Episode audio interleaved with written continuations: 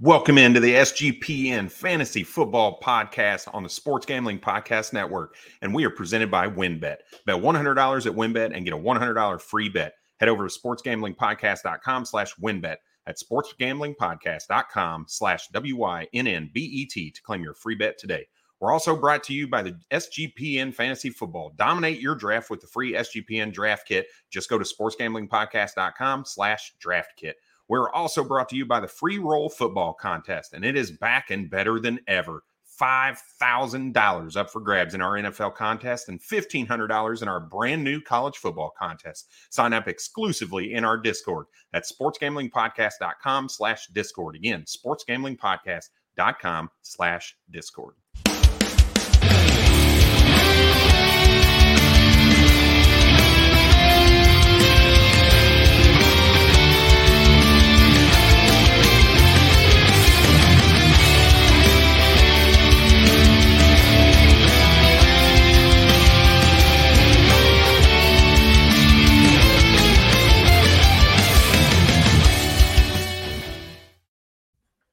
What is going on, everybody? And thank you for jumping into the SGPN Fantasy Football Podcast at FF Bourbon Dude here, joined up by Justin at TITTHJB. How you doing today, Jay? I'm doing good, man. Happy Sunday. We got a, another uh, fun week of uh, NFL drafting in the books coming up here. Uh, these live streams have been a lot of fun. Ready to get after it again tonight. Hell yeah, man. It's going to be a good time. I'm going to try not to be too distracted. I've got a work league draft going on. I've got an SGPN auction league draft going on and we're running this show for you on night number three. We've talked about all kinds of stuff working up to this point. I'm going to try to stay focused. There's one more player that I, I need to make sure I get, so I'm going to be peeking over at the screen every now and again. But you know how it goes, right? So it's uh it's draft season, man. You smell that? That's ADP in the air. That's that's what we're doing. We're picking teams. We're drafting. It's fantasy uh fantasy football draft season. It's uh it's what we're all here for. So very excited. Sounds like your uh, your hands are a little full over there, so I'm definitely here and ready to ready to assist uh, when needed. Uh, sounds like we're talking about some vets versus uh, rookies in dynasty. Excited yeah. to be here and chat it up. Yeah, it's going to be a good time, man. And who knows, I might pull in a little bit of this auction talk too, right? We haven't talked I, about auctions much uh, in the three days, really at all. We did a draft at, from the seven position. I covered the turn uh, yesterday, and now we're just going to talk about some of those harder decisions, right, Justin? The the fact that you get to that point where you're looking at some rookies, and then you're looking at some veterans, and you're trying to figure mm-hmm. out which one do I go with. Do you do you follow the hype of the last couple years and what we saw Justin Jefferson do and what we saw Najee Harris and Ja'Marr Chase do and things like that, or do you revert back to kind of what historically rookies have done for you in year number one, especially in redraft? But we are going to focus a little bit on dynasty, so we're pulling some ADP based on DLF, and all we're going to do is, hey, okay, here's the rookie we're talking about. There's a guy behind, there's a guy in front who out of the three do we prefer? That's really kind of the target right now is to kind of figure out well, how do we how do you work through those kinds of situations? Does that make sense? We ready to kind of roll? Yeah, absolutely. Excited, and I encourage you to toss in any of the uh, the auction action at uh, at any time. I'm always interested. Oh yeah, I definitely will, especially when something crazy happens, right? So, uh, all right. So before we get into it, you saw in that intro video, you heard me talk about it. Make sure you get to our SGPN website. That's sportsgamblingpodcast.com. Check out all of our draft stuff. We've got a draft kit that includes rankings, trade charts, all kinds of stuff, right? Get in there, check that out. It's a great tool, especially with draft season right now. So Let's start with the quarterback position, and we're going to look at the QB one coming off the board, at least in the NFL's eyes, and that's Kenny Pickett, quarterback for the Pittsburgh Steelers. And when you look at where he's going in drafts, he's the he's the QB 22 right now, going just after Zach Wilson and just before Malik Willis. So where are you at, Justin, with those three players? Who do you mm-hmm. prefer mm-hmm. in a dynasty startup draft? Well, with every dynasty startup, when you're going back and forth between veteran or rookie, you have to keep in mind the pieces that you've already collected, right? So, in this particular circumstance, the questions that I would be, um, you know, trying to ask myself, or the boxes that I want to check, are, you know, where where in my quarterback pool do I need a QB, right? If I'm drafting these guys, more than likely based off of your startup rankings and you know the board that's going to be provided to you you're drafting them as either your second quarterback or potentially your third quarterback in a dynasty startup format That being said, I would prefer to get Malik Willis because I feel like I can get him at better ADP. And I feel like longevity wise, his upside is higher still than Zach Wilson and Kenny Pickett. Realistically, the way that the rankings are breaking these guys out, it's all about who can start right now still. Zach Wilson is going to play or projected to start the most amount of games of these three players. Kenny Pickett shortly behind him because from what we've seen so far, it seems like, you know, Kenny Pickett, Mitch Trubisky, even Mason Rudolph, it doesn't matter who's playing quarterback for the Steelers. It seems like they're, they're going to get some competency out of the position. They've all looked good in preseason and in training camp. And then you have Malik Willis, who, you know, from the outside looking in, probably doesn't seem like he's going to play a majority or many uh, games this season because the Titans are playing in a bad division. They should be a fringe playoff team. And I don't know if we really see them losing like, you know, four or five straight games. Whereas with, you know, the Steelers, you know, you kind of feel like if they get into a bad swing, Mitch could get the the rug pulled out from under him. And you know, Pickett now has some uh, stability because he's also a win now player potentially and a long term player. Malik Willis is on the outside looking in, like I said, because he's the long term option right now, right? Like he may not even start a single game this year. So if I'm getting, you know, my third quarterback out of this mix, then I'm definitely prioritizing the ADP of Willis. If I'm getting my second quarterback, then you probably need to have Wilson closer on your cut list here because you're going to need somebody right now to compete, right? And then Kenny Pickett is kind of just like the the median guy, like the the in between. You know, if you have some talent already established, like maybe you went ahead and you drafted, you know, um, you know, more aged uh, quarterbacks like a Rodgers or a Brady or somebody like that, and you kind of just need to settle on someone that's young and available. Pickett would be the pick here. So the way that I would rank them is I would go uh, Malik Willis, Wilson, and then Pickett. That's the way that I would be looking to prioritize them. Specifically, again, Willis because of his ADP, right? I can get him at just a little bit better value than these other guys. Yeah, and I love that you brought up the fact that context matters. I've been preaching that Absolutely. all off season when people ask for trade advice. Look, right. what's the context when you're talking about if I'm sitting and, and you know the 1105, do I take this player or this player? I don't know what your roster look like because that stuff exactly. matters, right? Just looking at these things in a vacuum don't necessarily help the average dynasty or the average redraft fantasy football player. So with all that being said, I'm a little bit different here. I mm-hmm. still think I would prefer Kenny Pickett hands down over the three of these guys. The okay. question, like you said, is around the ADP. Do I want to wait and get Malik Willis? I don't know if I trust that Malik Willis is going to be the future of that organization. And the main reason is I kind of foresee a chance that the Tennessee Titans just implode, right?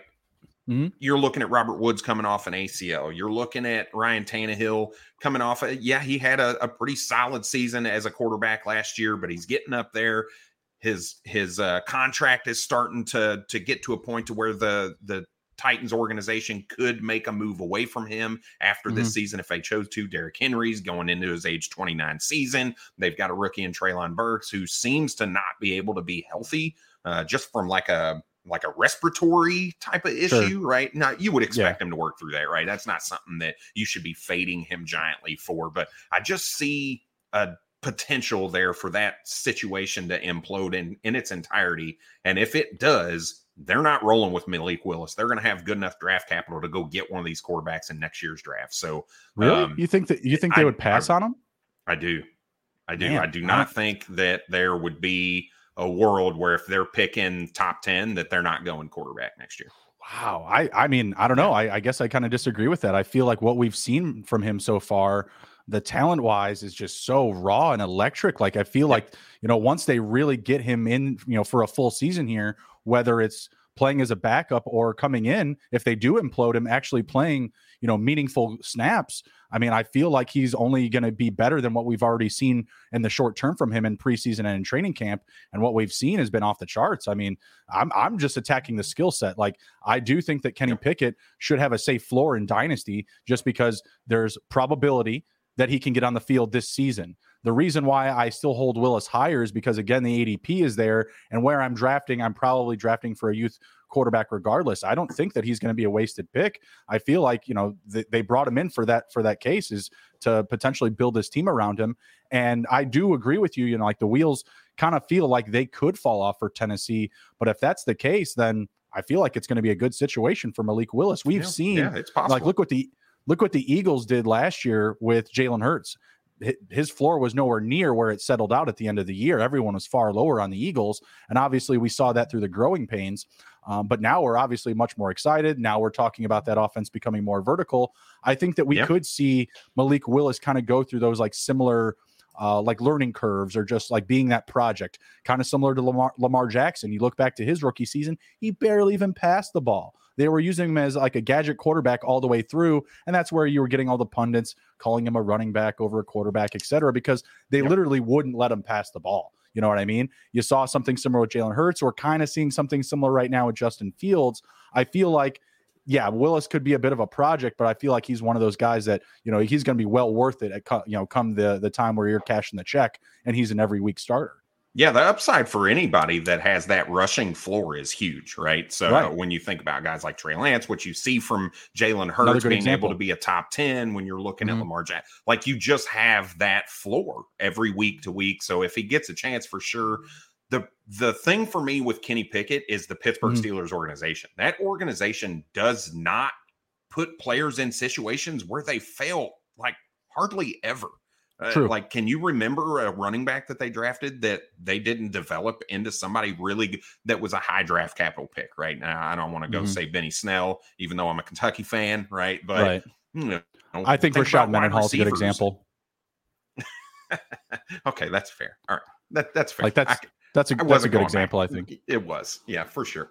Um, but you know but what I mean. Like you could probably label off another couple of those guys that were just kind of like misses. But I, I, I, I, yeah. I, feel you. Like they're able to get the most out of their players, they um, really and they're are. just they're a world class organization. To be fair, though, in that in that same breath, I think it would be we'd be remiss if we didn't mention like how well the New York Jets really attacked this offseason and this draft to build around Zach Wilson. As a Bears yep. fan, I'm envious, right? Like I would have loved for the Bears to go out and do this uh, very similar things. Wasn't quite the same type of draft. You know, we went more defensive heavy, leaning into our whatever culture identity, whatever some nonsense, some biblical crap that keeps our team bad year after year after year.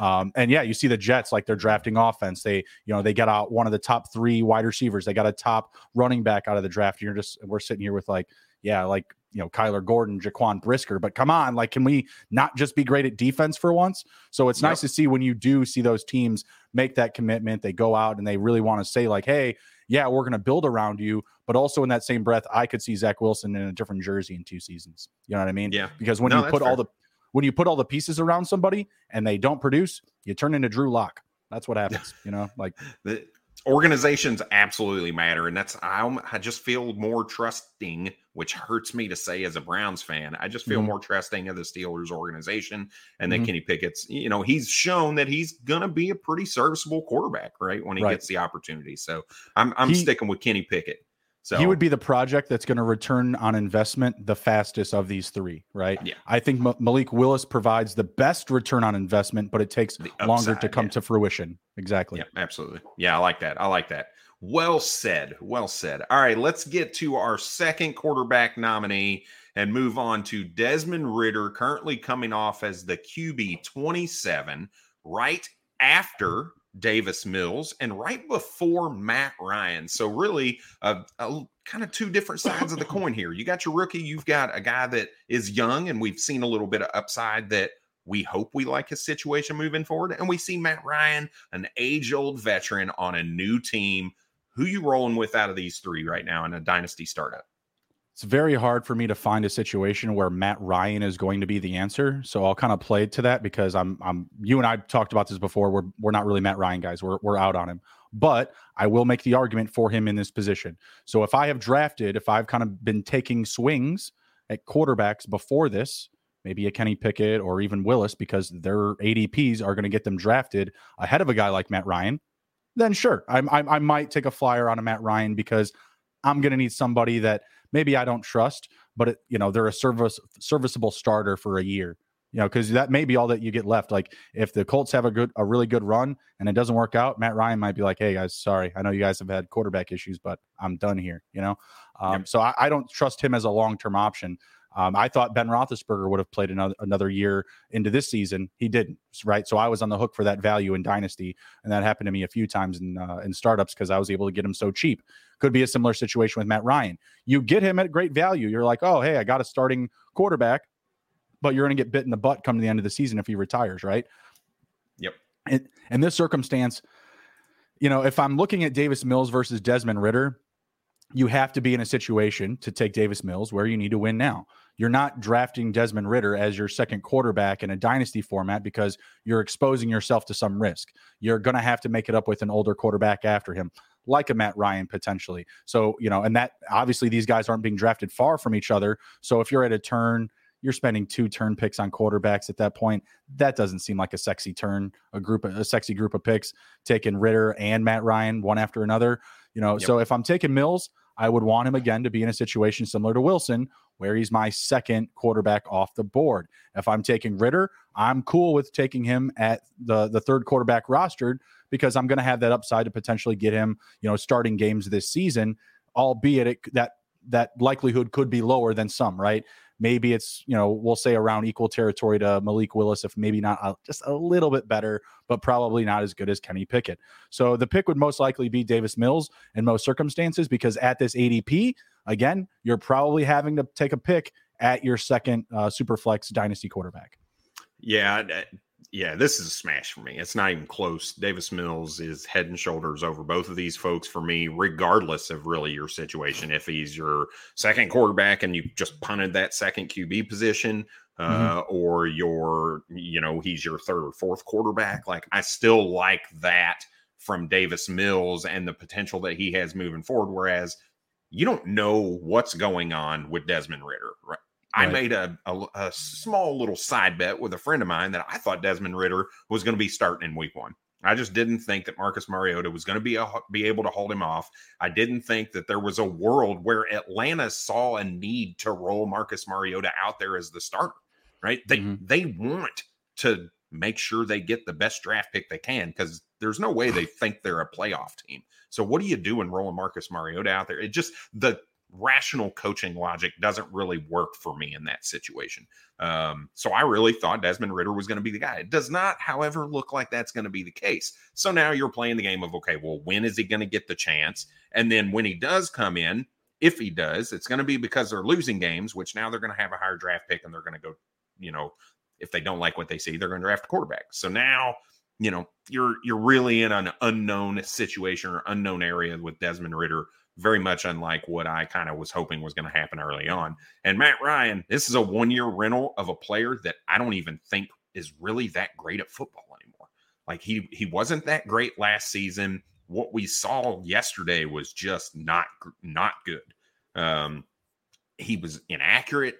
Uh, just not a guy that I think is going to thrive in our run first offense with one wide receiver uh, mm-hmm. and solid defense. They're just not going to ask him to do a whole lot. Now, I know right. Carson Wentz was QB 14 last season and this and that, but I just I just don't see it in the cards for Matt Ryan. And even if you do, it's it's a one year rental, just like it was with Philip Rivers, just like it was with Carson Wentz. And in a dynasty, I don't want a mm-hmm. one year rental. So because uh, well, he's going to be dead after with, you draft him also with that too i, I want to bring up because i know i'm gonna excuse me i know i'm gonna bring this point up for some picks after uh, this you know these this quarterback discussion here. You can't also offload matt ryan. Like if things go wrong there's a reality where you could move an asset like a davis mills. There's a reality where you could move desmond Ridder still. Matt Ryan isn't going to hold any type of trade capital throughout the season, right? So even if you're coming down to the nitty gritty and you need that third quarterback, why would you go towards any sort of age play here when you have a young piece like Ridder. Maybe he doesn't play. Okay, whatever. Maybe I can offload him to the Mariota owner at some point. Right. Davis Mills. Maybe I can just wait, sit and wait, and offload him to somebody who loses a you know a quarterback to a season long injury. That reality isn't there for Matt Ryan in Dynasty. No one, even if you did, what you're going to get back is nothing. It's it's going to be so low. It's not going to be worth it. Yep. No, definitely, definitely, definitely.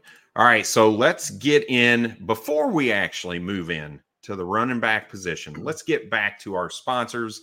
Thinking of joining WynnBET? Now is a perfect time for new customers who bet $100 to get a $100 free bet. If you're betting baseball, you have to check out WynnBET's reduced juice in baseball games, which makes them the best place to be betting the MLB. Plus, WynnBET Casino is always open 24 hours a day where you can get your 100, 100% deposit bonus of up to $100.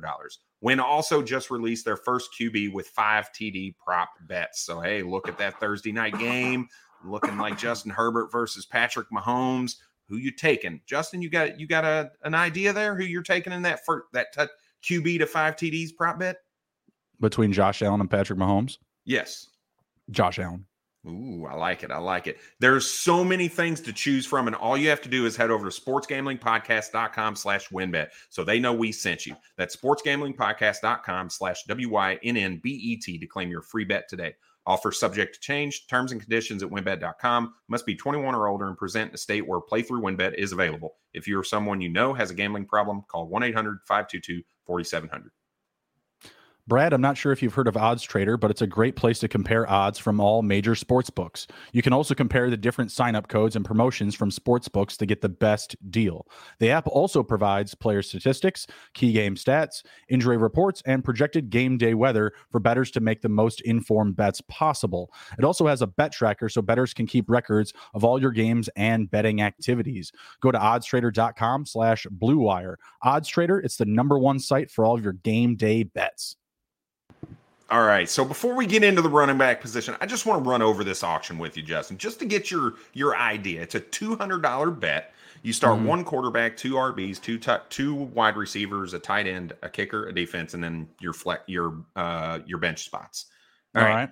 So here's what I've got so far. I got Patrick Mahomes for twenty two dollars. Thumbs Good up, start. thumbs down. Just a quick kind of thumbs up. I like it. All right, DeAndre Swift for thirty six.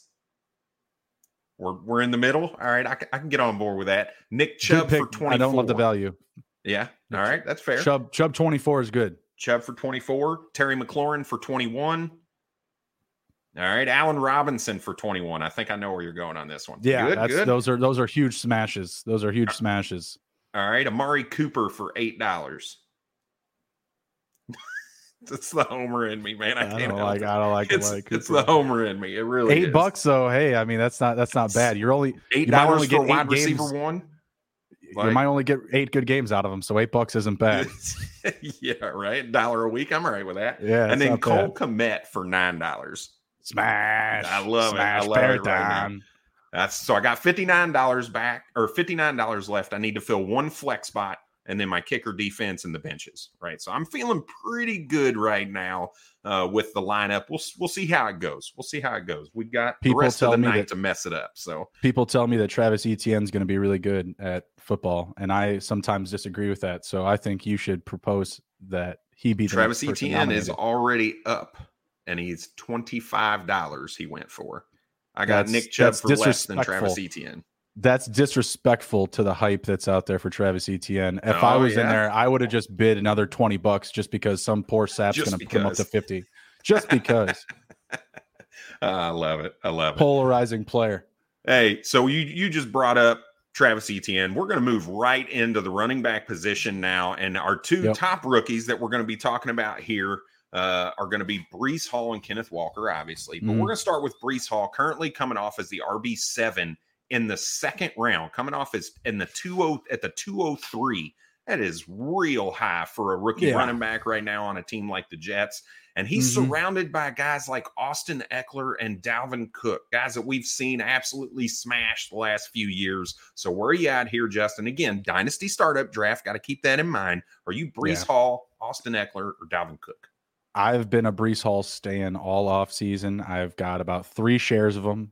The, the, knees are feeling a little more shaky these days, that's for sure. You know, it, was, it wasn't feeling as good. You know, when, during draft night, let's say, right when I'm like trying to like acquire 101s and and whatnot, right. Still got to go Ekeler here, and it's not because of the situation. Like uh, someone somewhere, someone is yelling at the the monitor or whatever they're listening to us uh, right now on and they're going, What the hell is he talking about? Running backs at this age, past this timeline, they can't do X, Y, and Z. They won't return uh, running back one numbers after a certain age. And I just still feel like in any format, Ekeler still has a great two to three year window in that offense for the Chargers that is just moving nothing but north and south. Uh, I, I, feel really good about him at that ADP. And at 203, I still feel like I need to be acquiring talent that allows me to win right now. When you commit to a build up type of strategy with your second pick in the draft, that's an over calculation and an over commitment. Okay. I'm not telling you that you need to go into your startup and you need to be trading um, old guy, young guy, old guy, young guy, old guy, young guy. You'll go nowhere with that. but you want to try to keep some consistency from round to round. If you draft, most likely in the first round, you're probably going to get some type of young talent, right? Just because you draft, you know, CD Lamb in the first round, a good, young, talented wide receiver in a great situation, doesn't mean that you have to then turn around and also then draft a very young asset at running back in the second. You can come back in the second, maybe grab a piece that's going to be reliable for you, right? That can help you win right now and still has, you know, uh, the same amount of upside to help you in a two to three year window. Kind of going back to the Matt Ryan conversation where I said, Matt Ryan, you can't really move him in Dynasty, right? Like uh, Austin Ekeler, you can still get a good chunk of change for if your startup isn't going your way, right? If you get halfway through the season and things aren't looking good, you're not going to the playoffs. This definitely is not a win now team. We're not winning anything. Great. I can still offload Austin Ekeler for some decent value. But if I take Breece Hall and he doesn't show up, then I'm just all in for the buildup, right? Now I have to go out and acquire assets and give away maybe some older assets that I'm not going to get back get back as much real estate for. So at this ADP, it's kind of tough for me to take Hall. I would take Ekeler over Cook. Cook just been a little bit more injury related. I know I didn't bring him much of up much of him up in this conversation here. Um, still a, a, solid piece to grab, but you want to get him after you know the upside of Austin Ekeler right now value and the Breece Hall youth value. I would still hold him outside uh, of these three, but I still would prioritize Ekeler over Breece Hall right now because I still feel like at this ADP I'm getting win now value and also that short two to three year window. Yeah, I, I, agree with everything there, but I got to pause this for just a second because my guy came up, Mike Williams, on this auction. So I've eight dollars, ten dollars. It's starting to, Are you starting to creep up there. It's I I want him, but I've got so I got fifty nine dollars back. He'd be my What's last flex. What's the bid? 11 12 dollars now. Crank it to eighteen and call it. I really want to just buy him, like I really do. We'll crank it up about five to seven bucks. Make them let them know you're serious. You know. Yeah. We'll we'll see what happens. I got three. Get your mean stare on. Bid. Ooh, somebody bid nineteen. Go to twenty one. I'll go 21. That's right in with A Rob and McLaurin, and I want him more than I had than A Rob and McLaurin. He just didn't come up beforehand. All right, so call, cap it at 25 and call it a day. You're not going to go anywhere past 25. Oh, he bid me. We're I'd say leave it, it then. One more time. One more time. I'm to at 23 with five seconds left. If he outbids me again, it's going to go to eight seconds, and he did. I'm going to let him have him at 24. I'm going to let him have him at 24 because I still 25. don't have my third running. Make him pay yet. the 25. Do it. Make him you pay think? it. Make All him right, pay fine. it. Fine. He's... I did it. Oh, it didn't let me. I waited too long. I waited too long. I was going to say, that guy wants him. He wants yeah. him. Make him pay for him. He's yeah. taking your dude. Yeah, and he did. He definitely did. And he was a guy who, so he's only got $12 left and he oh. hasn't filled in his oh. tight end. He doesn't have a third running back or anything oh. yet. Ah. So I kind of I kind of like what just happened. I think you could have taken for another four bucks. I'm just kidding. I think you did good. I, like I think I, like I think it. I think you did all right. So, all right. So I'm a little bit different here, and I agree. Austin Ekeler is is a stud, and you can't go wrong there. But I think I lean Dalvin Cook here just because I feel like the volume is a little bit higher probability that he gets right. The the Chargers mm-hmm. brought in Isaiah uh, Spiller, so I wonder right. if some of those carries that we saw Austin Ekeler get last season kind of mm-hmm. go to the wayside. Not completely, obviously, but Right. I could see a world where he's back down into that 125 ish rushing attempts, but he gets 100 targets, you know, 100 plus targets. So he's still going to get his 200 and, you know, 200 plus touches in total. But I just don't know that that rushing volume is going to be there. And I got to believe there's going to be some touchdown regression from 20 mm-hmm. touchdowns down, right? We're not going to see Austin Ekeler at RB2 again for I can't imagine for the rest of his career. So I'm leaning towards Dalvin mm. Cook because I think he has the volume, both rushing and receiving, especially with Kevin O'Connell coming in talking about wanting to focus on the run game even more. Adam Thielen creeping up in age, right? So I see some potential where he's in that 70, 60 to 70 target range plus 240, right. 250 carries, right? So now you're looking at you know, not quite Najee Harris volume last year, but pretty damn close, right? So mm-hmm. I think I'm leaning Dalvin Cook. I'm definitely not looking at Breece Hall here. Uh, he's just going way too high for me. This is a guy that's going ahead of where Najee Harris was going, going into his situation last year, which was a hell of a better situation, a better defense, oh, yeah. a better team, offense, and in general, a team that you know wants to run the ball. There's literally nobody else there with him, and people just mm-hmm. want to forget about Michael Carter. They just want to throw him to the wayside and say, you know what, Breece Hall's coming in and he's the man. And I get it. I'm one he's, of them. But I just, he's not, yeah, it's not, this isn't a 70 30 split, right? This right. is going to be more 60 40 hell, may I even say 50 50 after this preseason game that we saw yesterday, where there was, you know, it's a split. It was an even split in the first two drives of the game, even after Michael Carter fumbled the the uh, reception that he had on the first drive. Mm-hmm. So uh, I'm passing on Breece Hall here and going with Dalvin Cook, but you know, Justin, your your guidance on Ekeler is not wrong either, right? as long as tomato, you don't take tomato. Breece Hall here, you're probably all right.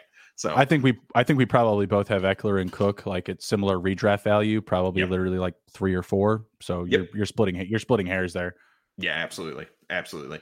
All right, so let's move on to the second running back, and that's going to be Kenneth Walker, running mm-hmm. back for the Seattle Seahawks, coming in as the RB 18 in Dynasty, going off the board at the 409 right? Going off the board right before him is J.K. Dobbins, and right after him is David Montgomery. So a little bit better situation when you think about age from a dynasty perspective, right? David Montgomery is right. 24, going on 25. J.K. Dobbins is 22. I think he might not even be 22 yet.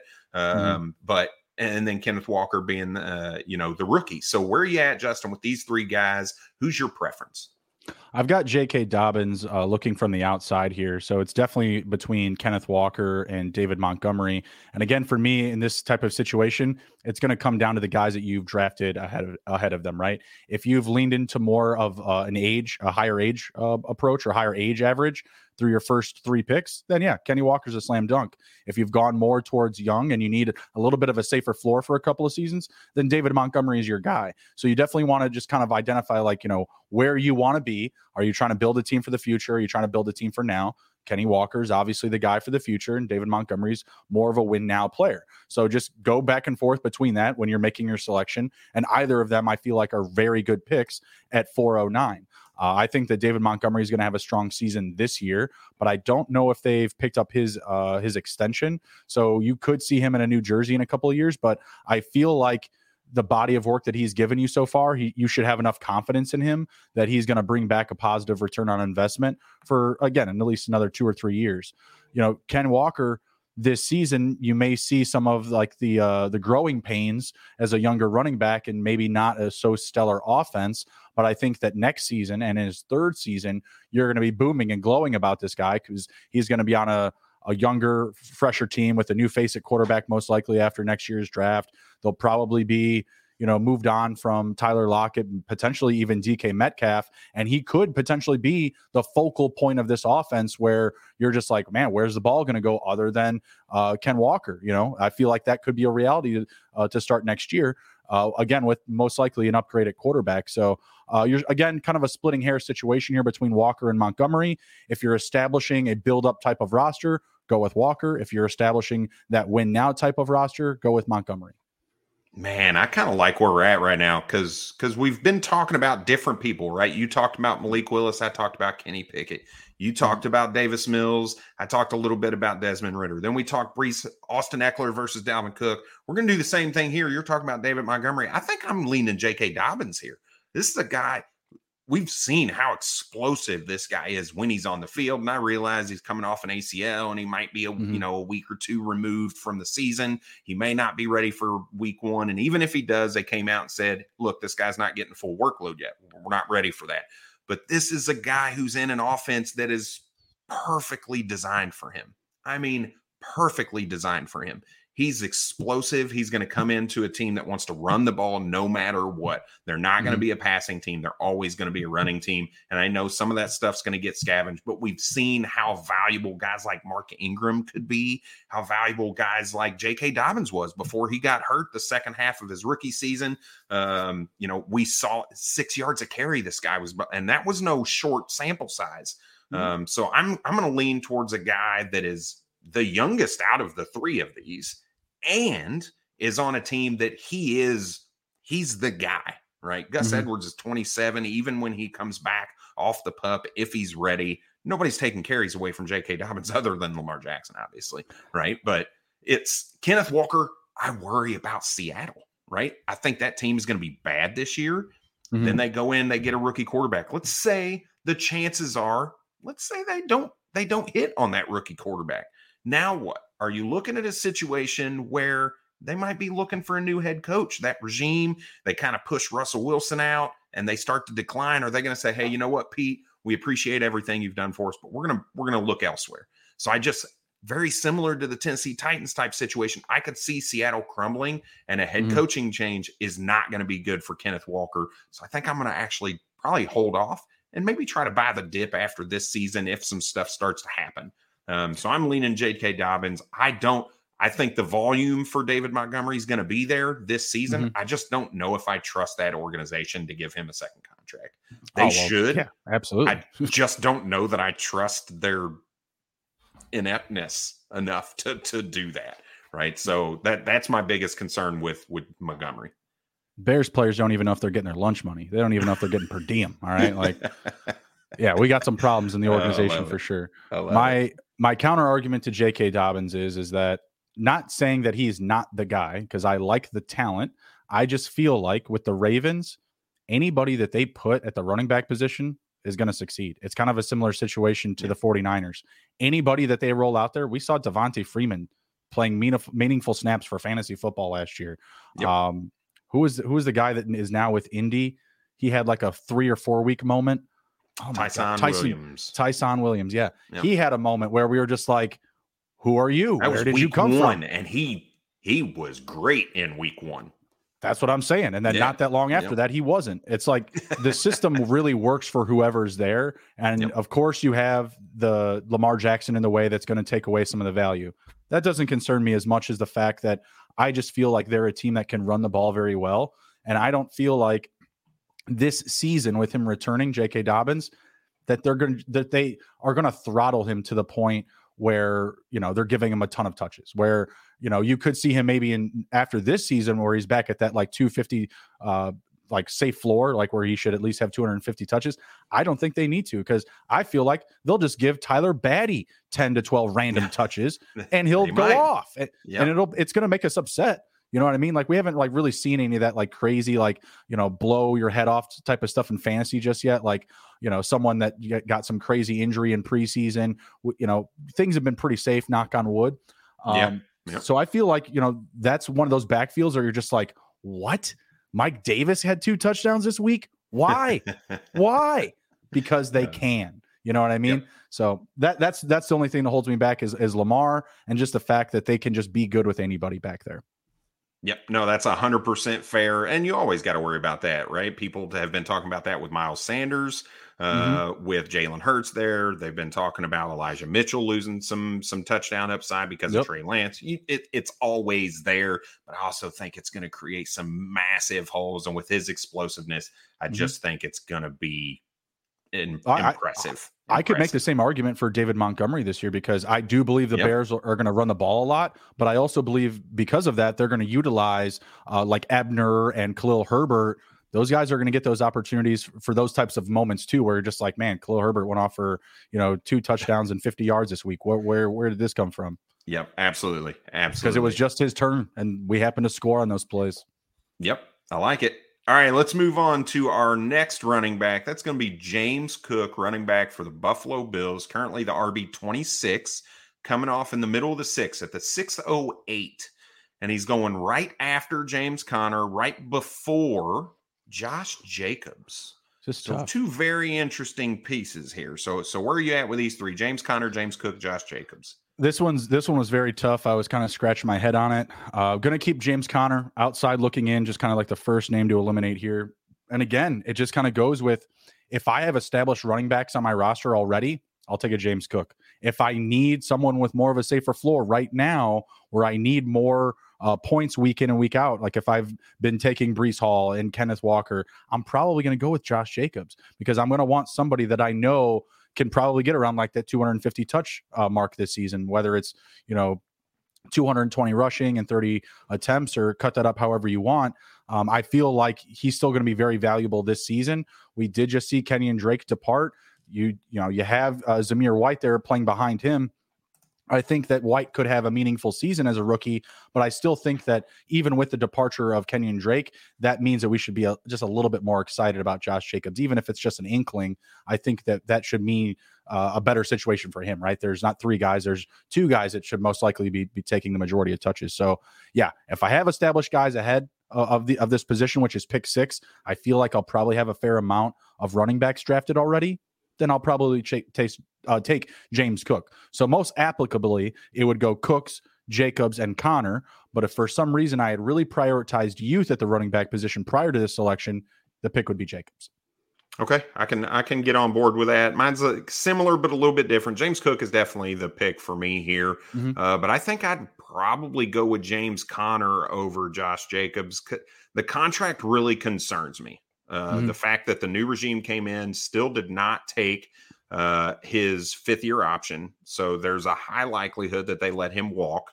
Uh, but he's good enough to get a, a gig somewhere else, right? So he's it's not right. like his value is mm-hmm. going to just go to nothing, right? But I want a guy that's going to be the guy. And James Conner's on a pretty decent running back contract. He's proven last season how uh, you know, how he could be healthy for a whole, you know, the majority of an entire season, uh, and how he can produce for a team. So I think he's got a little bit long, longer longevity with the Arizona Cardinals than Oof. the unknown of what Josh Jacobs is right now.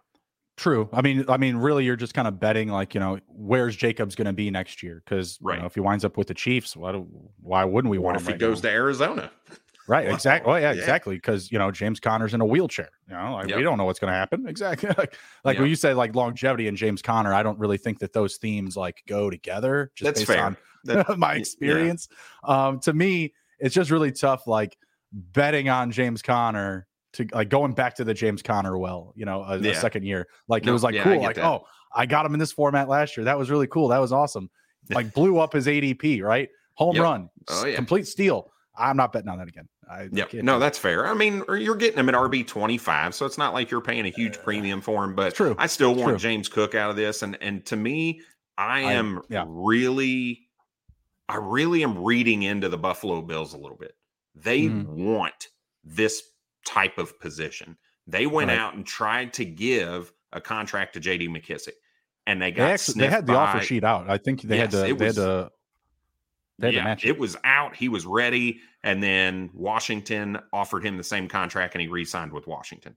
Right. Then mm-hmm. they go out into the draft and they go get James Cook. So they're that this is a guy they want on the field. It's a situation that they right. want to use a pass catching running back in. So I the volume's going to be there for him. They're not going to actively go try to get somebody like this and not mm-hmm. utilize them. They they this is two times now we've seen it. So I'm really excited for James Cook and I've liked what I've seen from him. He looks like somebody who can still run between the tackles if you really wanted him to, but his pass catching and his ability to make guys miss and he does run with a little bit of power also. I I'm really liking what I'm seeing out of him in the preseason right now. So James Cook is is my guy out of these three.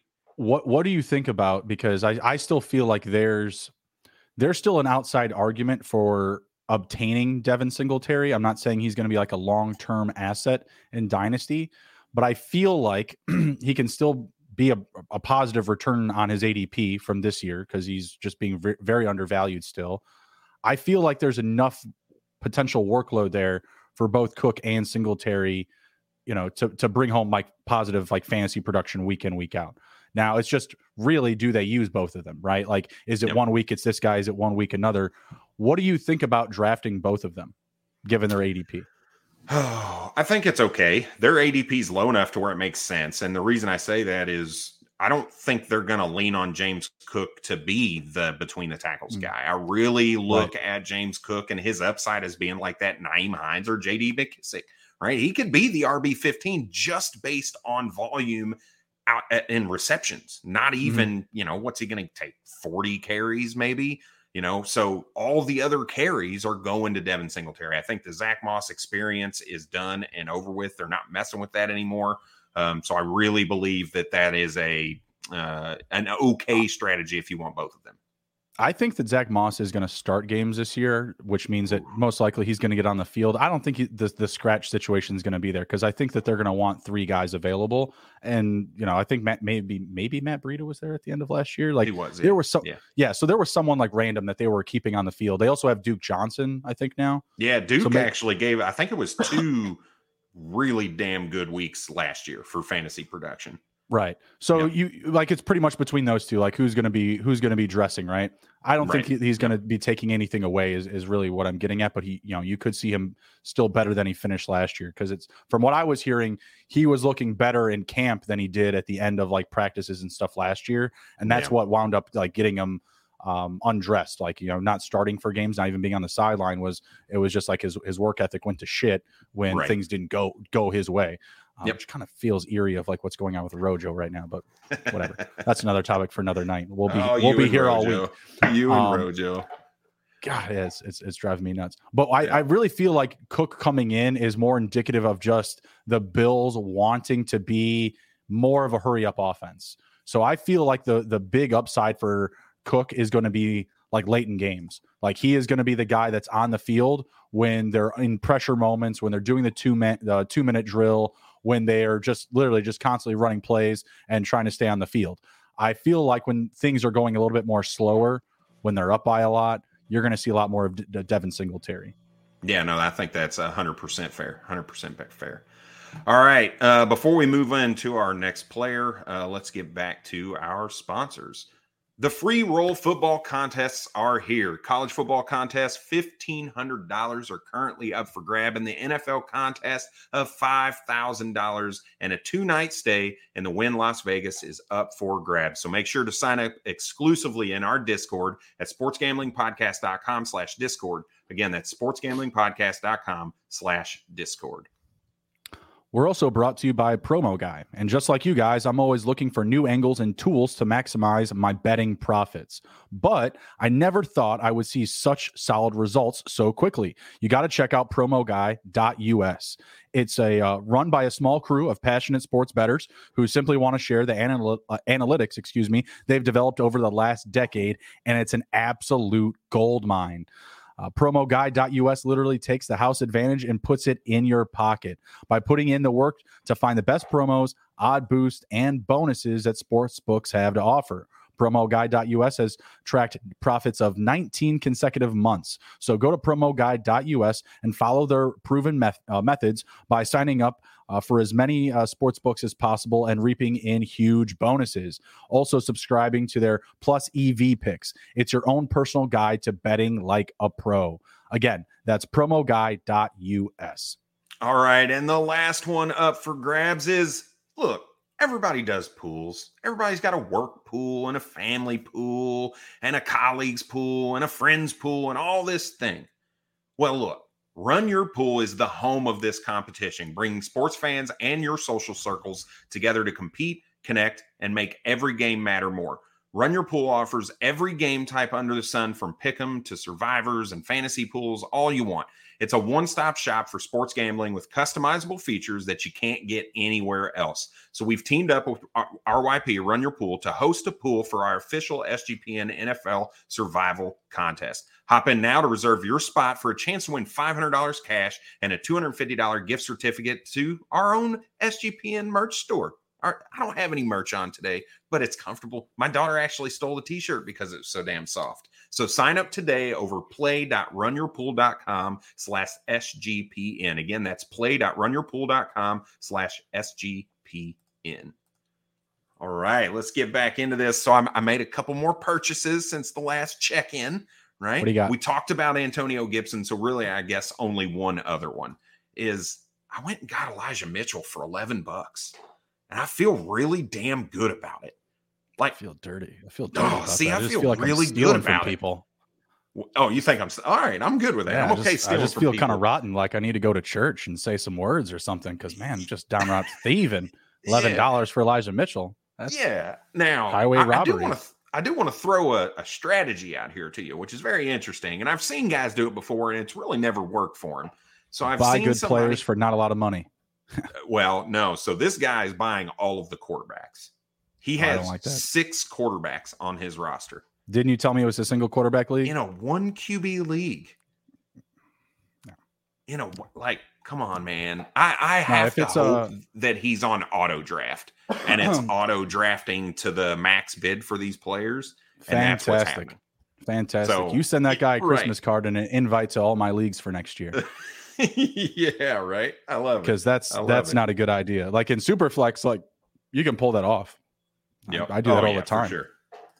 All But single well, quarterback, oh, that's that's that's repulsive. Yeah, right. So before we get into the wide receivers, I actually just nominated a wide receiver in Hunter Renfrow. I came in hot. I bid. I started the bid at five dollars. Like oh, I you know what? Hey, off at I'm- like a billion. I want to let you guys know this is a guy I want on my team, and I'm going to see kind of how it plays out. What's the highest that you would bid on Hunter Renfrow? Uh, my I'm two curious if the number's are the same. my two ass cheeks. No, I don't know. Uh, a lot. I mean, it depends on where you are in the draft, right? Like if I'm going to give like a real number, like honestly, I would pay as much for Hunter Renfrow as I would for some of those other guys you got, like Allen Robinson and Juju. I would spend twenty to twenty five dollars on them because I think the offense is going to be electric. I, I mean, I, why would why would we expect that the offense is going to somehow get worse? Or there's going to be less scoring opportunities with the addition of Davante Adams, and then you just take into consideration the connections that the quarterback has with all of his top targets. Established relationship with Waller, with Renfrow, with I got him lifelong for twelve bucks. stealing people. Thing, all right. So I got twenty four dollars left. I got twenty four dollars left. I still need a kicker and a defense, a dollar a piece. Not worried about those guys. And I, I got three bench players left. So I've I've got a little bit of capital to spend on my bench. And here's what I got: Patrick Mahomes. I need my second quarterback, so we'll take care of that. Not too worried about it. Kyler Murray went for five dollars. So I'm pretty. Con- I should have been. you paying may have screwed up attention. then, because Yeah, man, I should have been paying attention.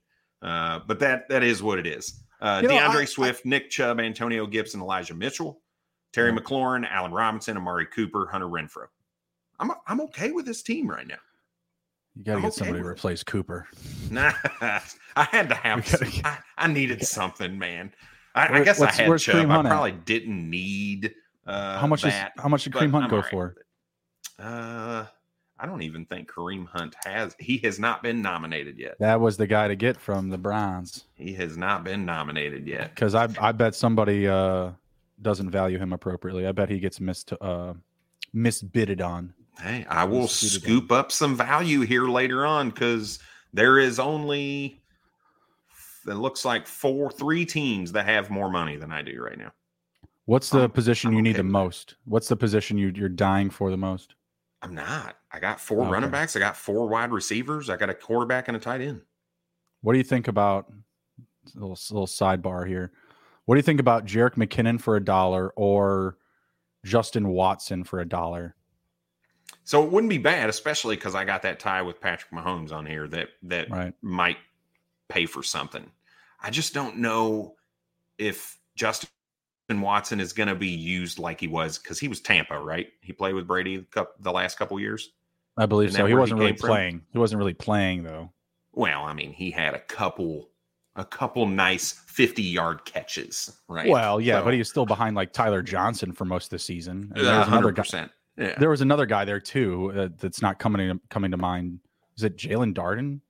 Jaelon Darden. yeah. Yeah, they he was behind him. last year. Yep. He's he's right there neck and neck with Mecole Hardman for the next Ugh. you know wide receivers. That's what I'm saying. Like Ugh, if it seems like I mean, that's what I'm saying. Like I don't That's love Mecole. Hardman. It doesn't Yeah. seem like the Chiefs love Mecole Hardman because they went out and got Juju and MVS Yep. and Justin Watson. Like I don't know. I, I feel like these these late round guys for the the Chiefs now, like Justin Watson. Is it is it Joe, Joe Joy Fortson? Jody Fortson? I I don't, don't know. know. I, I grabbed Yeah, him in a best ball in a best ball format. And Jerick No, McKinnon, like I, I feel like all those guys are just like super cheap, uh, super cheap options. I I'd take them all for a buck because I mean, like buck players, like in reality, Yeah, they're gonna be in the waivers if they don't do anything. And you that's spend a exactly right. It ain't hurting you spending a dollar on anybody. Right, Why exactly. the, why the hell not? Why the hell? So those not? are my dollar recommendations, Brad. I like it. All right, I'll I'll keep you posted as we go through as we go through. But all right. all right, let's move into the wide receiver position. But before we do, I just want to re reference you back to the sportsgamblingpodcast.com website. You get in there, check out all of our draft stuff. Also, get in there. We've got some just smashing articles coming out right now, whether it's buy sell articles, whether it's re, uh, regression articles, whether it is how to draft a wide receiver two article that just dropped by Scott Simpson this year or this week. There are some fire things on there to help you in trades in there to help you in drafts. So be sure to go to sportsgamblingpodcast.com and check all that stuff out. But now let's get to the let's get to the real nitty gritty, right? I love talking wide receivers because it's just so deep.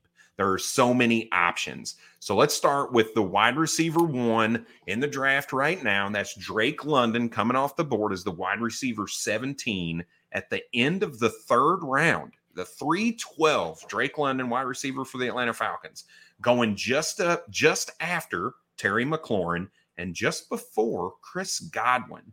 So where are you at with these three players in a startup dynasty draft? This is incredibly difficult. Like when I, I mentioned to Brad earlier, I was like, man, you, you, put up some good wide receiver questions. This was the one that we were starting with. And this this was definitely the toughest of the three.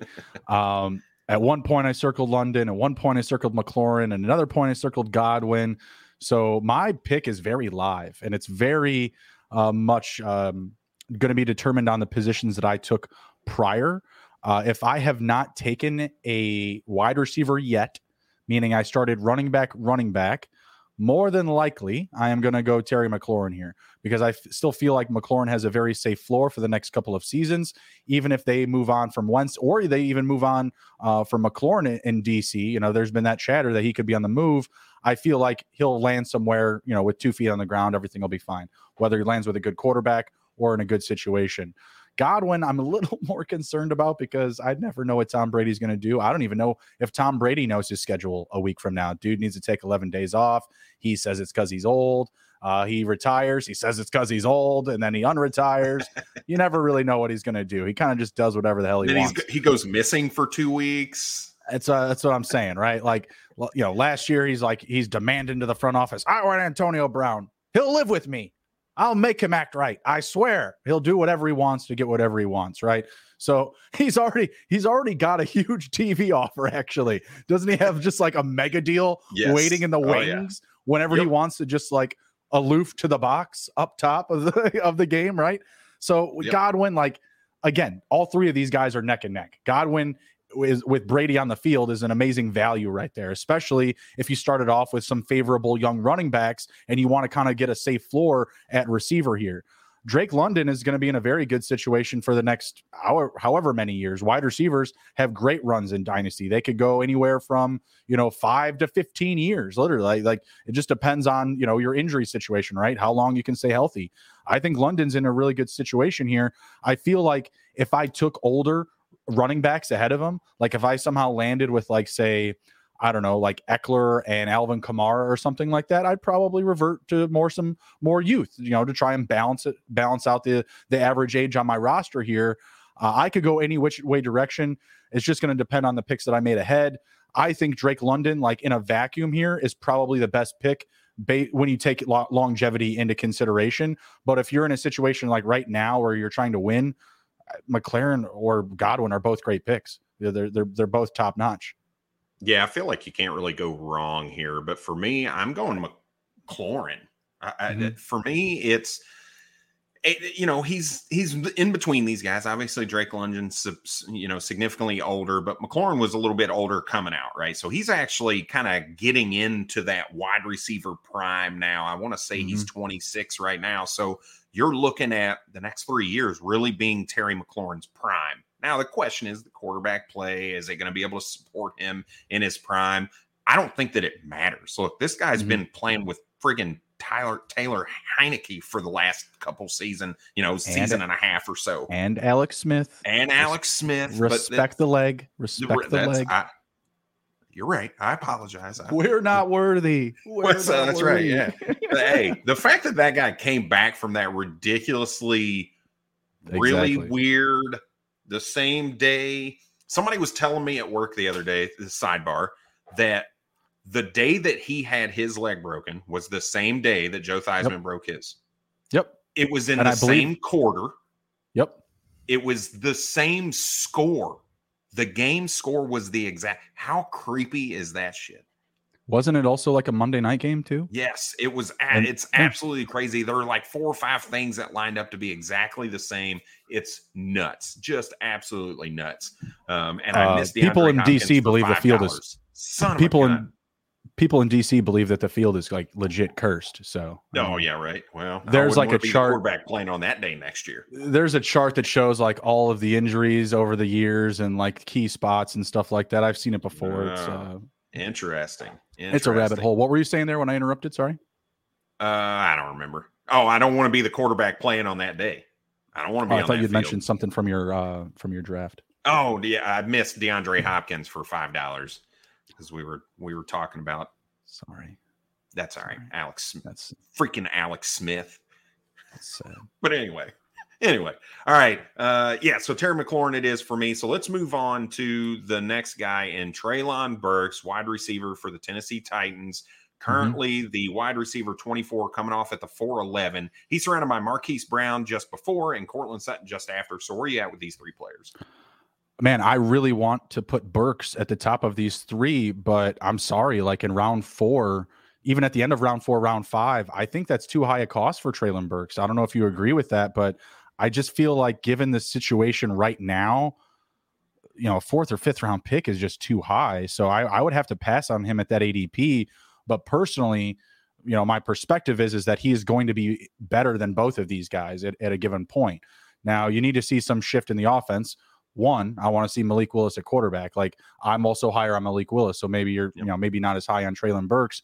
I feel like those two are going to have a very good window of production here starting from next season for the next probably you know whatever two to four seasons, right? So he's the guy that I'm highest on. But again, the ADP doesn't seem appropriate. So I got to go with Marquise Brown here because he is getting into a very good situation with a very familiar quarterback. He's still pretty young. I feel like even with DeAndre Hopkins there, like he's going to have a very well carved out role, vertical, very vertical offense, playing with a young gun quarterback very good situation, probably the safest floor for the next uh, season, season to three seasons. But I feel like Treylon Burks has the high, highest ceiling, and I have Courtland Sutton just kind of on the outside looking in. Um, again, I, I wouldn't prefer Sutton at this ADP. I, I like him a little bit later because I feel like the opinion or the narratives there for Sutton versus Jeudy that probably more long term you want Jeudy than you want Sutton, and I still feel like you know you should see one go before the other there's really no reason to like jump the gun and and you know m- you know die on that hill like oh I'm going Jerry over Sutton or I'm going Sutton over Jerry. Just wait for one of them to be picked and you take the next guy if you're interested in that offense. Um, or being tied to that offense, I should say, for a couple of seasons.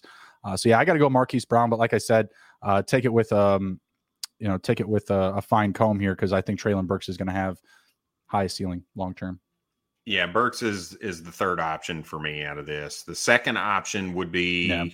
uh Courtland Sutton. Uh, and I was that way early on. I was I said, you know what?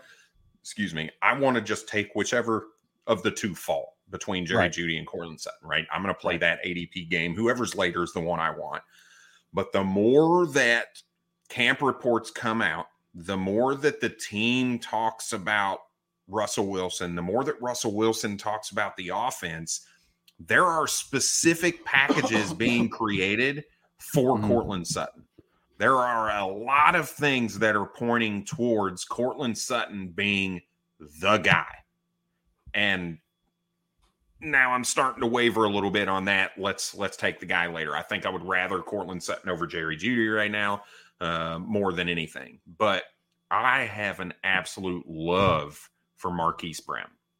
Hollywood is my dude. I've written articles about him in the past, just saying, look, this guy is a legitimate wide receiver. And I get it. The size people worry about, whatever. I don't care. I the same thing with Devonta Smith. I don't care about his size. The dude is a legitimate wide receiver. He wins at every route on the field. There is not a route that the guy can't run, and there isn't a corner that can cover him. He can beat you deep, he can beat you short, he can run a drag. He can run a splint, a post, a slant. He can do all of it. anything you want him to do, he can do. And he's going to a team with a quarterback who is familiar with him, only a year or two removed, uh, mm-hmm. in a season where he went for 1,300 yards. Like it's just he's in a prime situation on a team that wants to throw the ball. They're going to re sign him. They gave up a first round pick. There's no way that they turn around and don't re sign him now. So he's going to be locked in with Kyler Murray for the foreseeable future. And I, right. this is top 15 upside for me. I, I really oh, believe I, I, that Marquise Brown is top 15 upside for the foreseeable future at this point. And to say you're getting him at wide receiver 23 or 24 in a dynasty, it's mm-hmm. a it I feel like you've seen what he can do. You you've seen what he can do with a, a, quarterback that, that's willing to throw him the ball. So he had a top 10 target share last season right alongside Mark Andrews. Him and him well, were both top 10 in uh, total targets last year with uh, what I would argue is still less efficient quarterback play. I like Lamar Jackson. I'm drafting Lamar Jackson ahead of Kyler Murray in every format. But Kyler Murray, better deep ball, more accurate passer. He's more built for you know high passing volume where lamar is more built for a hybrid type of role where you're going to have those run options built into the play calling. Kyler murray the running is really only indicative of you know the necessity right? Like he's a quarterback who can run. They don't have as many designed runs for him as they, you know, you'll see from most quarterbacks in the league. It's just that when things break down, he can get the extra yards. He can be that weapon. He can be that threat, right? Um, so I, I agree with you about with Marquise Brown. I will say though that he does have like long term. I would say, you know, I know I know that there's been the conditioning stuff with Treylon Burks this offseason, but I feel like he will be still the more durable guy. Marquise Brown, like I agree with you, like he can beat anybody at any level of the field, short, intermediate, deep ball, whatever. But from a defensive point of view, there's always that kind of like, you know, point of attack. Like if you can't beat him, beat him. Yep. You know, beat him, hit him one sure, time and make it count.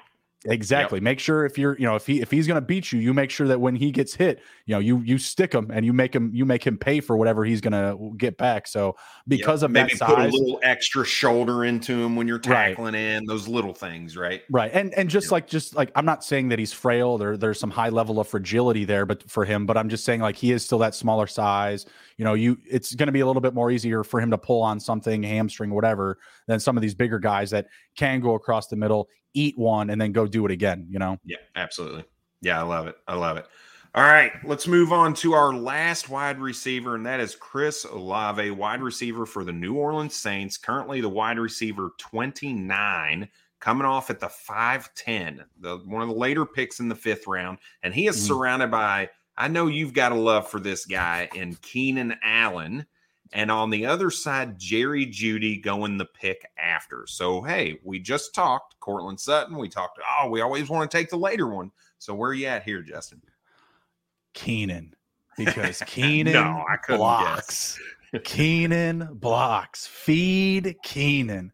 I'll never for I'll never forget that Anthony Lynn bit from uh from Hard Knocks when he did when he did that.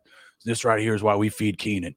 Whenever whenever you don't know where to go with the ball, you look for Keenan because Keenan blocks. Did you yeah, see him talking to the DBs? No.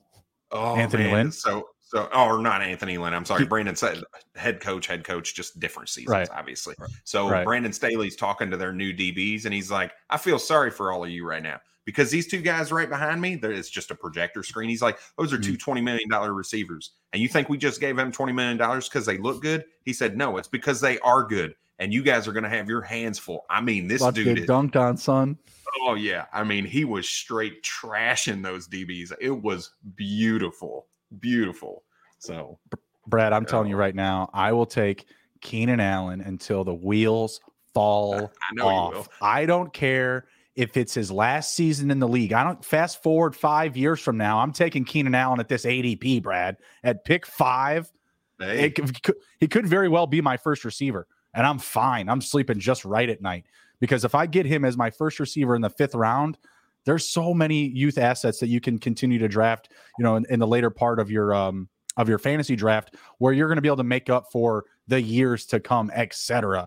Keenan's yep. footwork, his just his entire skill set, his hands. He looks like he's practically dancing out there. Like it looks like the kid took tap dancing from like age four to 18. And then was just like, you know what? Football sounds a lot cooler. You know what I mean? Like the dude is a magician with what he can do to get open. I mean, the the Trevon Diggs video is so brutal. Like it is, it, it, it looks like a child getting cut up. I mean, seriously, it looks like Tyreek Hill versus high schoolers. Like I, I didn't even get it, you know. And he just kind of gives him like the nice little tap, like, "Hey, thanks for trying, son." Good try, you know buddy. I mean? yeah. yeah. Next time they'll get that fucking remote control cone to come out here and do the same thing. Okay, like the the dude is an oh, absolute man. stud. And you know, while I kind of get off the Keenan Allen podium here a little bit, I do like Chris Olave. I do like the potential of Jerry Jeudy, but it belongs nowhere near the end of the fifth round. And honestly, I've seen Keenan go even later than this, and I'm just like, just licking my yeah. chops. I take him every opportunity that I can get. Uh, and a lot of times it's when I'm drafting at an earlier position. Uh, this is 312 or no, 5 510 was the the spot. So we would have gone yep. 5 9. So typically, I, I mean, I'd take him in the fourth on that turn. Definitely someone I'm willing to pull up but in the right circumstance, he can he can land in your lap. I like the potential for Olave. Don't know what the long term situation is for quarterback with the Saints. Do they like Jameis? Do they not? Could they bring in somebody else? Not really sure. Jerry Jeudy connected to Russell Wilson, at least for the foreseeable future. That's a very good uh, situation. But again, at this ADP, it's way too high for either of those guys. Allen fits the criteria perfectly right here.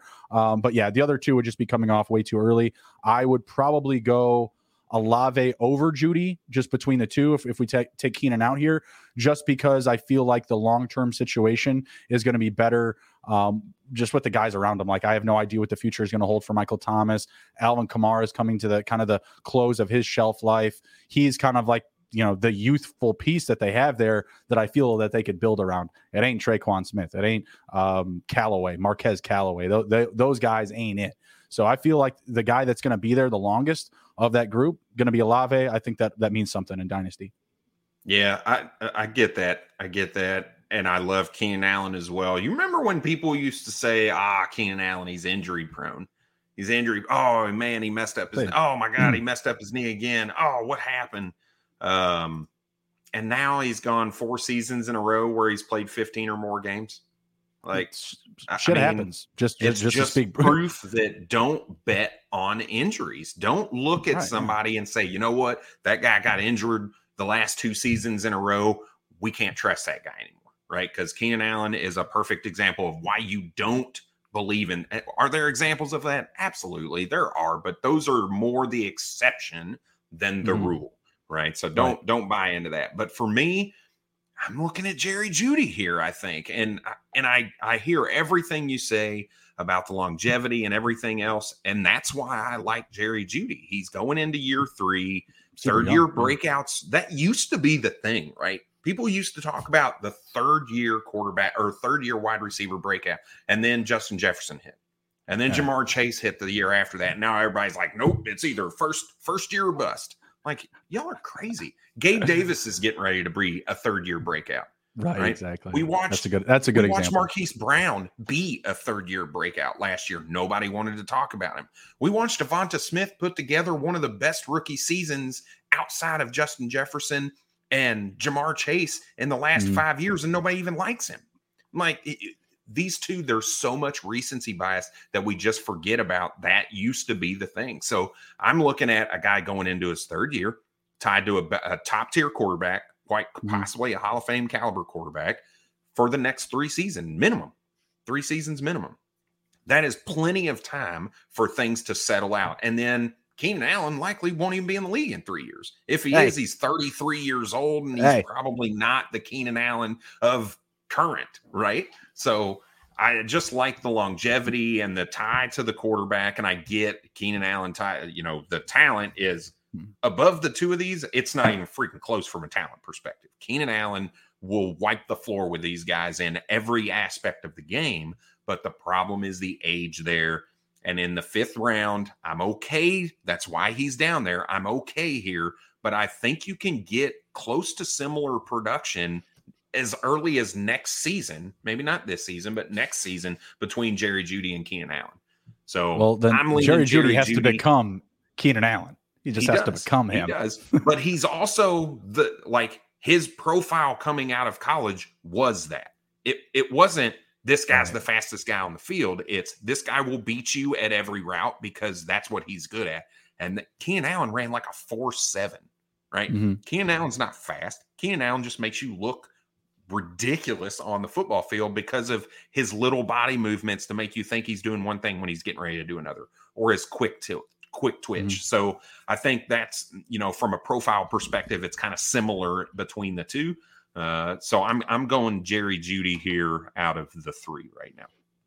My only counter, counter argument to that is I feel like Jerry Jeudy isn't um, unlimited in his routes, right? Like he's not a guy that I feel like it can go across the middle. You know, it's kind of kind of falls into that Marquise Brown, Devonta Smith type of territory yep. where he feels or it looks like he might be lacking a little bit of size, right? Like the the height is there, the speed is there. He's he's definitely faster than, than Keenan Allen. I'll agree with yeah, you there. He's only what like 195. I don't right. even think but he's I, over 200. I think so. But I feel like just like the control and balance of his body, that's where Keenan brings it home. Like you uh, mentioned, just like the the the twitch work, right? Like the yep. and just the the size and being able to to leverage his knowledge of the game. That's you know also why you just see him so wide open. And then the quarterback um, argument, uh, tomato tomato, yep. Herbert and, and Wilson, similar scenario. But I don't I don't see Keenan leaving in three years. I, he's going to ride no. it out, baby. He's going to ride it out they might like, they might stay true to him. Who who knows? There are very few uh, organizations that are like that, uh, and we saw him pay Mike Williams. Uh, you know they're bringing in a lot of talent. They're trying to do everything they can to set that team up for success. And right now, Keenan Allen is helping them set up for success. So hopefully, it stays that way uh, for a little while. But I just I lean towards Jerry Jeudy just a little bit. In five right. years, 38 year old Keenan Allen and 50 year old Tom Brady going to be lighting up the league. I love it. I love it. All right. Well, that's that wraps us up. That we talked about Kenny Pickett, Desmond Ridder at the quarterback position. We talked about Breece Hall, Kenneth Walker, and James Cook at the running back position. And we talked about three wide receivers, Drake London, Treylon Burks, and Chris Olave, and specifically where they're going. Do you trust those those rookies right now, or do you go with some of the vets or the second year players that are going in right around them? So look, we're continuing this long draft night for the rest of the week, all through next week. And I think, you know, if I remember right, I saw on the list, Justin, you're leading the ship tomorrow. Yes, sir. Yes, sir. It'll be uh, me, Cody, and Andrew. We're going to be talking AFC narratives. We're going to be going over fantasy relevant questions from every team in the AFC.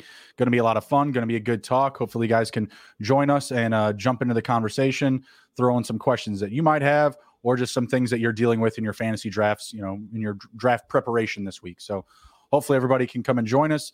Also, be sure to follow us on Twitter at SGPN Fantasy. And yeah, check out all of our shows. Uh, you know, we got uh, Gary Van Dyke with his IDP show. We've got Dave Heilman with, with Dynasty. I'm doing some redraft stuff. We've got uh, uh Terrell and Scott doing DFS. Uh, Brad's jumping in, you know, wherever he can. So we've got some really good stuff cooking. Uh, Justin and Miranda, they're doing auction league talk every Wednesday or Thursday. Also bringing in, uh, you know, Brad's bourbon into the mix. Some really good stuff there. So yeah, we're cu- cooking up a lot of good stuff. And uh, oh, and also don't forget the draft kit. You know, go to sportsgamblingpodcast.com, look up our draft kit. Just you'll find it under the fantasy tab. We've got projections, we've got cheat sheets, uh, we've got injury information. You know, you can really learn up on you know the different NFL injuries. We've got IDP, we've got Dynasty, we've got something for everybody. Uh, so come ride with us. We've got the good stuff for you this season. We're very excited to uh, continue to bring you all of the uh, fantasy football knowledge you're going to need to smash your league and bring home ships. I love it. Bringing home ships. That's the whole goal. That's why we play. It's for the belts that you see behind us. It's for the cash that you can pay to play in even more leagues next year. So hopefully we help you with that. Again, check us out on sportsgamblingpodcast.com or SGPN Fantasy on Twitter. I'm at FF Bourbon Dude. He's at TITTHJB. Cheers. Take care.